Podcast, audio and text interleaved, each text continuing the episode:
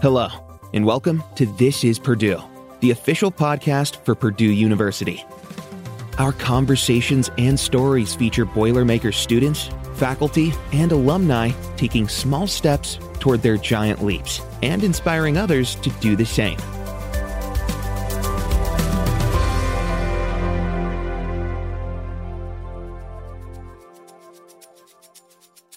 Who would you vote for as Purdue's longest admired, most famous celebrity?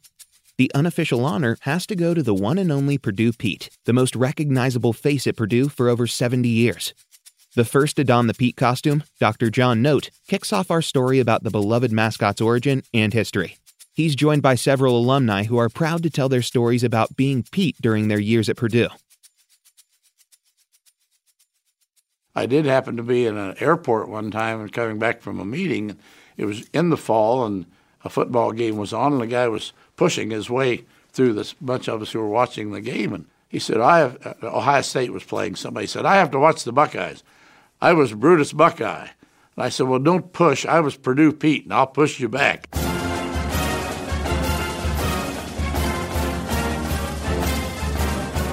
I really feel that Purdue Pete is that branch um, from not just athletics, but from the university to our fans. There's just an aura about being Purdue Pete. I mean, very few get that opportunity. Running out there and seeing all those Purdue alumni that come back or all the Purdue fans that are there, you know, they see you, they're happy to see you. It was, it was a lot of fun. If I was going to an appearance somewhere on campus, I would just get dressed in my apartment and walk across campus. It was just kind of fun. Just, hey, there's Pete just walking across campus. What's up, man?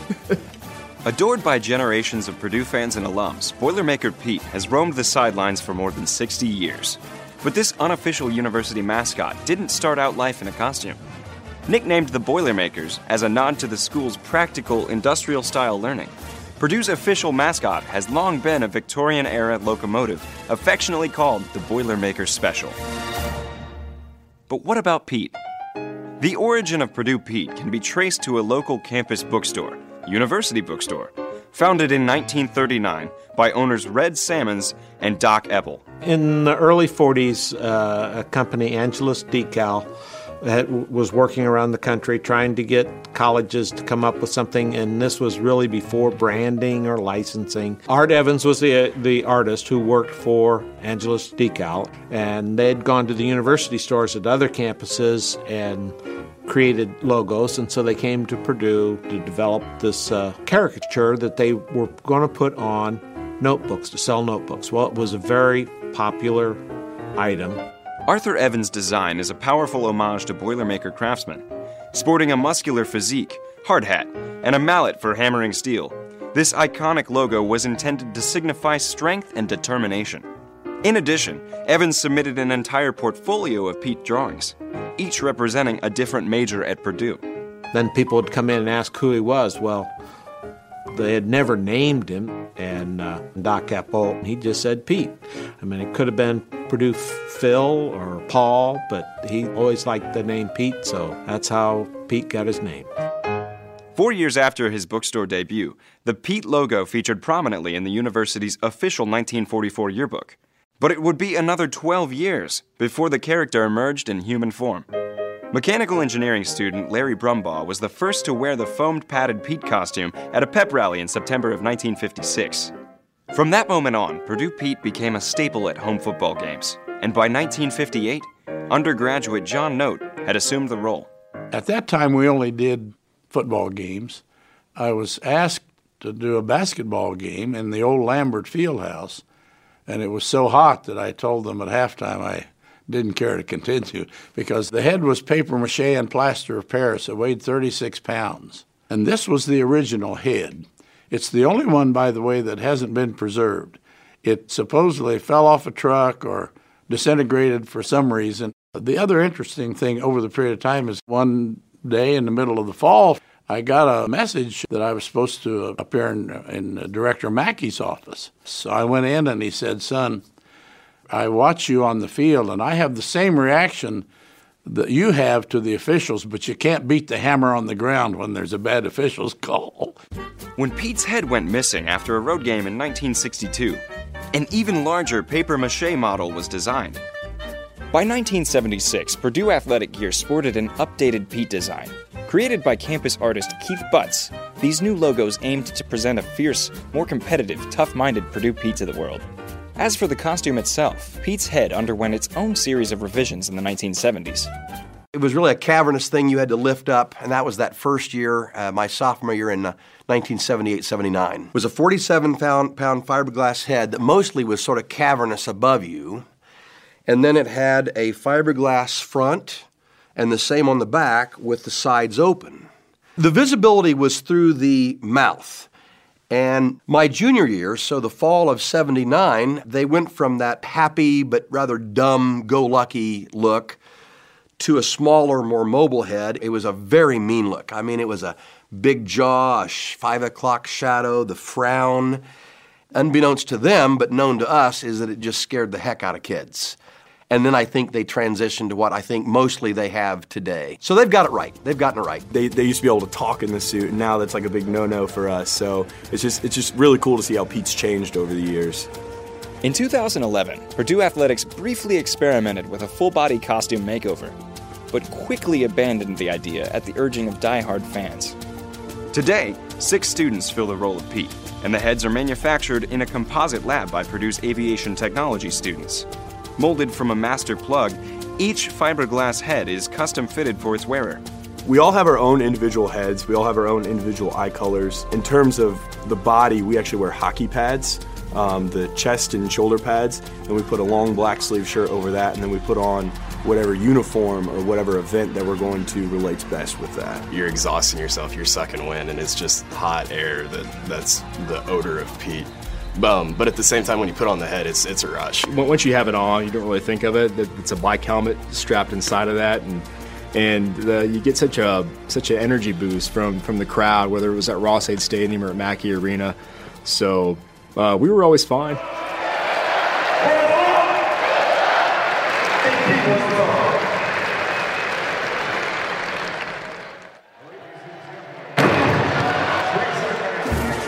So, how exactly does an undergraduate student become Purdue Pete? Yeah, I'm the coordinator of the whole Spirit Squad, which involves uh, cheerleaders and Purdue Pete. At tryouts, there's different stations that they have to do dancing, uh, props where they have to put together a skit, um, game day situations, things like that. Being one of the rare mascots where their arms and legs are being shown. You know, they do have to be in uh, pretty good physical shape. Then we have kind of a mentoring program for about at least four to six weeks. Uh, they're partnered up with one of the older guys, and they go to events with them. They go to games with them, and they kind of just watch them and then critique each other. And once we feel they're ready, uh, we'll we'll put them out there at an event or a game, and you'll see them get better and more comfortable. Ended up trying out, and I got it. And I texted my mom, and she called me immediately. She's going, "No way! Like." That's so crazy. You're the mascot. That's so weird. She's like, I'm so proud of you. That's awesome. We have study tables throughout the week. We have our conditioning on top of our meetings with our coaches. So there has to be an element of professionalism, but at the same time, you have to go out and have a lot of fun. Ben or me and, and Suit, we'd be up more in the crowd interacting with fans or interacting with little kids. Kevin's a good dancer. He's a great dancer and, you know, is more of like the hype Pete. I do love to dance, so uh, I, I, like to make that my signature is dancing. I was a huge fan of Coach Keady growing up, and I got to be Purdue Pete on the court for his last game in, in 2005 at Mackey Arena. You know, and the way that he would react to things, that's, that's kind of the style that I used. so just the big fist pumps and uh, that everybody brings their own individuality to to the, the character of Purdue Pete. My sophomore year, the reason in part they went with two Purdue Petes was that Title IX was coming in. Required events included women's volleyball and women's basketball, which we loved. And we were encouraged to try to get to two of every other event. So, two men's swimming, two women's swimming. They really wanted us out. We're at, you know, softball games, we're at baseball games. We do events around campus for the Purdue, Purdue Alumni Association. From birthday parties to weddings to going to home hospital over in Lafayette. Uh, there was a variety of things that Purdue Pete does uh, outside of just athletics. Kindergarten is at Woodland Elementary School. Got a special visit today. Purdue Pete himself made an appearance and took the kids on a scavenger hunt. It was all a complete surprise to the kids.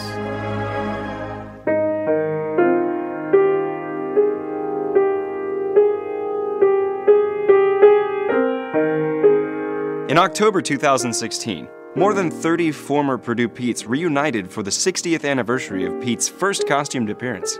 There's a loose but common bond among those who have been Purdue Petes. You know, nobody else has done that, and you you're just glad that you could have been of service to your university in some way. And I think we all felt that. It was awesome to see a lot of the prior Pete, and by prior I mean prior, when Pete was you know just originally founded. Then it was good to catch up with the guys who recently graduated. We got to meet guys that did it in the 80s or the 70s, or like Dr. Note. The first Pete is deceased, and his son and his wife and daughter came. I got to meet them and getting to know some of the other Petes. That is uh, interesting to know what they do and where they are and that sort of thing. It's a great group of guys that, that love this university. And I know every single one that's been Purdue Pete since, since I've done it. And I would do anything for those guys. But it was just a big campfire camp, campfire story telling session. Most of the stories we tell, I mean, like, I probably shouldn't say. oh, you're, you're a big target when you're, when you're Purdue Pete. And uh, that, that goes for any mascot. The opposing, the, the way games were always interesting, particularly with the 47 pound head, because you had a big target. So apples or oranges were not infrequent. I got, I got hot dogs thrown at me.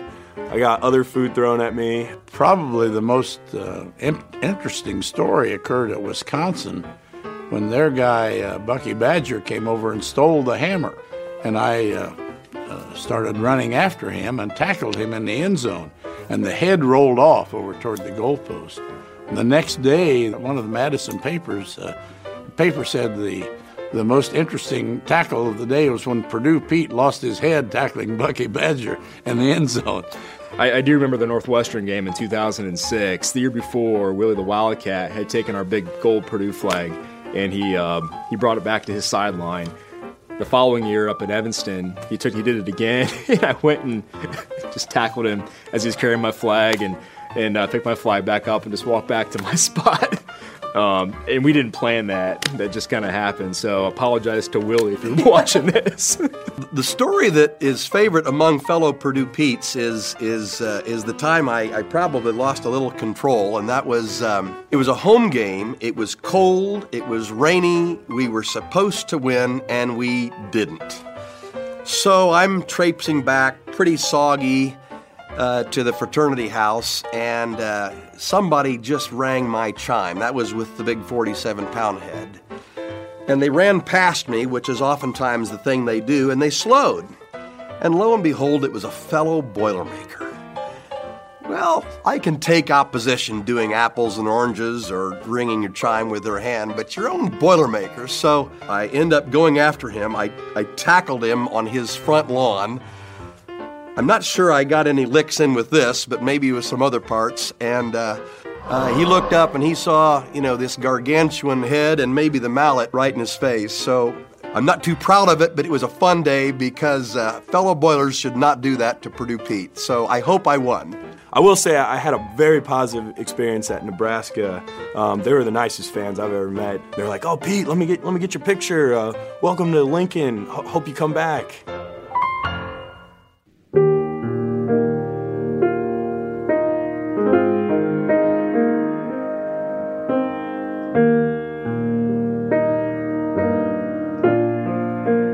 Every kid loves Purdue Pete. And uh, the alumni come back, and it's that's what they remember. It just really amazes me how much our fans love him and how much they really just want to get a picture with him or just get a high five from him. There were always kids, and that's why you're there. You are there to celebrate Purdue University, and so any lift you can give to a young child, thinking that maybe, maybe this will be the turning point that gets them ignited for Purdue. Gosh, what an honor, you know? Driving around tailgates, and there's just a, he's, you know, there's just a kid all by himself with his football, and Pete goes up to him and tosses him a football. It'll make their day. It was so much fun for me being behind the mask to to see the, the way the little little ones reacted to Purdue Pete. There's this little girl that comes up to me every single like women's basketball game. I've had like seven this year, and she's always like, I'm your number one fan, Purdue Pete, like, and always gives me a hug and says I love you. And I'm just like, that's the coolest thing ever, like, that you can impact someone like that so much.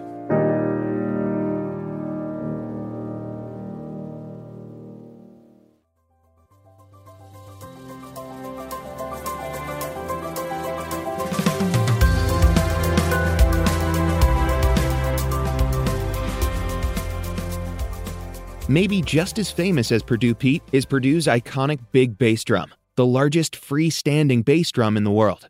In 2021, the drum will celebrate its 100th birthday. Uh, back in 1921, the band director at the time, Paul Spotts Emrick, wanted something to make the Purdue marching band really stand out. He was definitely a dreamer because we already had the first formation ever with the block Pete. You know, so we were already in the marching band history books, but he wanted to go more. He wanted a drum that was larger than the man playing it. So he got some people together and they came up with this. The Leedy Corporation in Elkhart, Indiana, helped him make this drum. And the drum head was actually too large. They were not able to make them out of the synthetic material that they had at the time, so they had to get steers from Argentina. One of the biggest limiting factors back then was drum heads were naturally made from animal hides. So the size of the drum was not limited by how big you could make the shell, but by how big of a steer you could find to make the drum heads. Ended up producing what you see behind me right now. And that is how they came up with the drum. It was kind of a rivalry between Purdue and the University of Texas because University of Texas had their own big drum, Big Bertha. And there was this big debate that went back and forth about which one was bigger. And in 1961, there was the Kappa Kappa Psi Convention down in Wichita, Kansas, and both schools pledged to bring their drums with them. So they set up a convention where we were going to come and meet, and Guinness Book of World Records was there, but we were the only ones who showed up. So by default, we became the world's largest bass drum, and we maintain that we are bigger than theirs.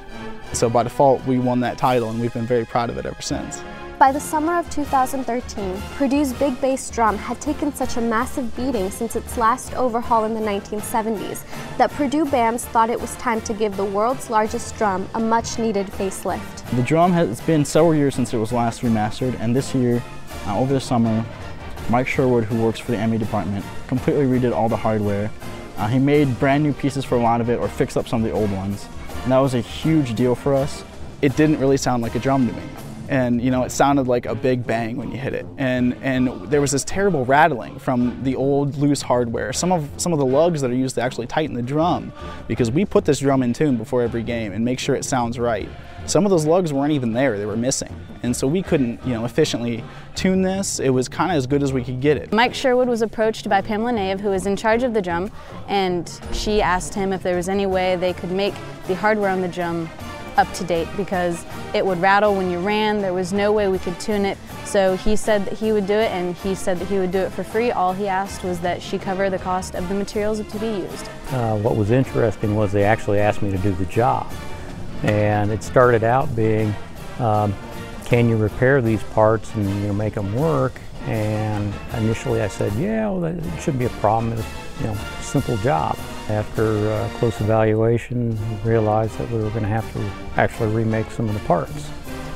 And so over the summer, over about a two-month period, I ended up uh, remaking about half the components uh, for, the, for the drum hardware. You had uh, the brackets that actually uh, had the turnbuckle rods that actually tightened up the drum heads. Um, they were worn out, the threads were stripped, and the holes that actually hold, held the cross rods uh, were so oblong and worn out that the rods would actually rattle when they hit the drum. What Mike did is is he kind of used old new techniques to refurbish an old drum. And he actually machine milled all of these parts out of solid hunks of, of stainless steel. And it's, it, it's just fantastic how it all came together. It would take us hours to try to even get close to sounding like a drum. And now, spend 10 minutes of I really focus going at it, we can get it sounding good. When you hit this drum now, there's not a, there's not a bit of rattling anymore. It's, it is, you know, it's, it's tight, it's well in tune, and it was just so surreal the first time I heard this drum get hit after we'd gotten, it, you know, the, the lugs put back on it and the tension rods redone, the brackets redone. It was so great. You know, the paint was kind of chipping. It had been rained on several times. We do tricks off of it where we're climbing on the drum, jumping off, stuff like that. So the paint was chipped, was kind of faded. We had it repainted and Sherwin Williams donated the paint. And then uh, Mike also came up with the idea to use stickers instead of painting the diamonds on. That way, if anything happened to them, take them off, put new ones back on. And those are donated by Madman Creatives, and they work really well. Heritage uh, Paint Company went ahead and painted it for us, and it took three coats of paint to get it looking the way it does right now. And I think it looks really good. I think it looks fantastic, personally. it was it was basically a very very nice honor to be able to work on this project. I love the physicality, the sheer power you've got to put into it. You know, it's a lot of fun getting out there and really throwing this huge drum around. Got to meet the crew, which is a great bunch of people. It's like working with your best friends. They've all got a great personality. They're all upbeat, um, very friendly. So it's, it's, it's pretty neat. Being on a drum crew was the best decision I absolutely made in my life. It's really amazing to be a part of you know, this tradition that's been around Purdue for 90 plus years and it's the you know, oldest icon.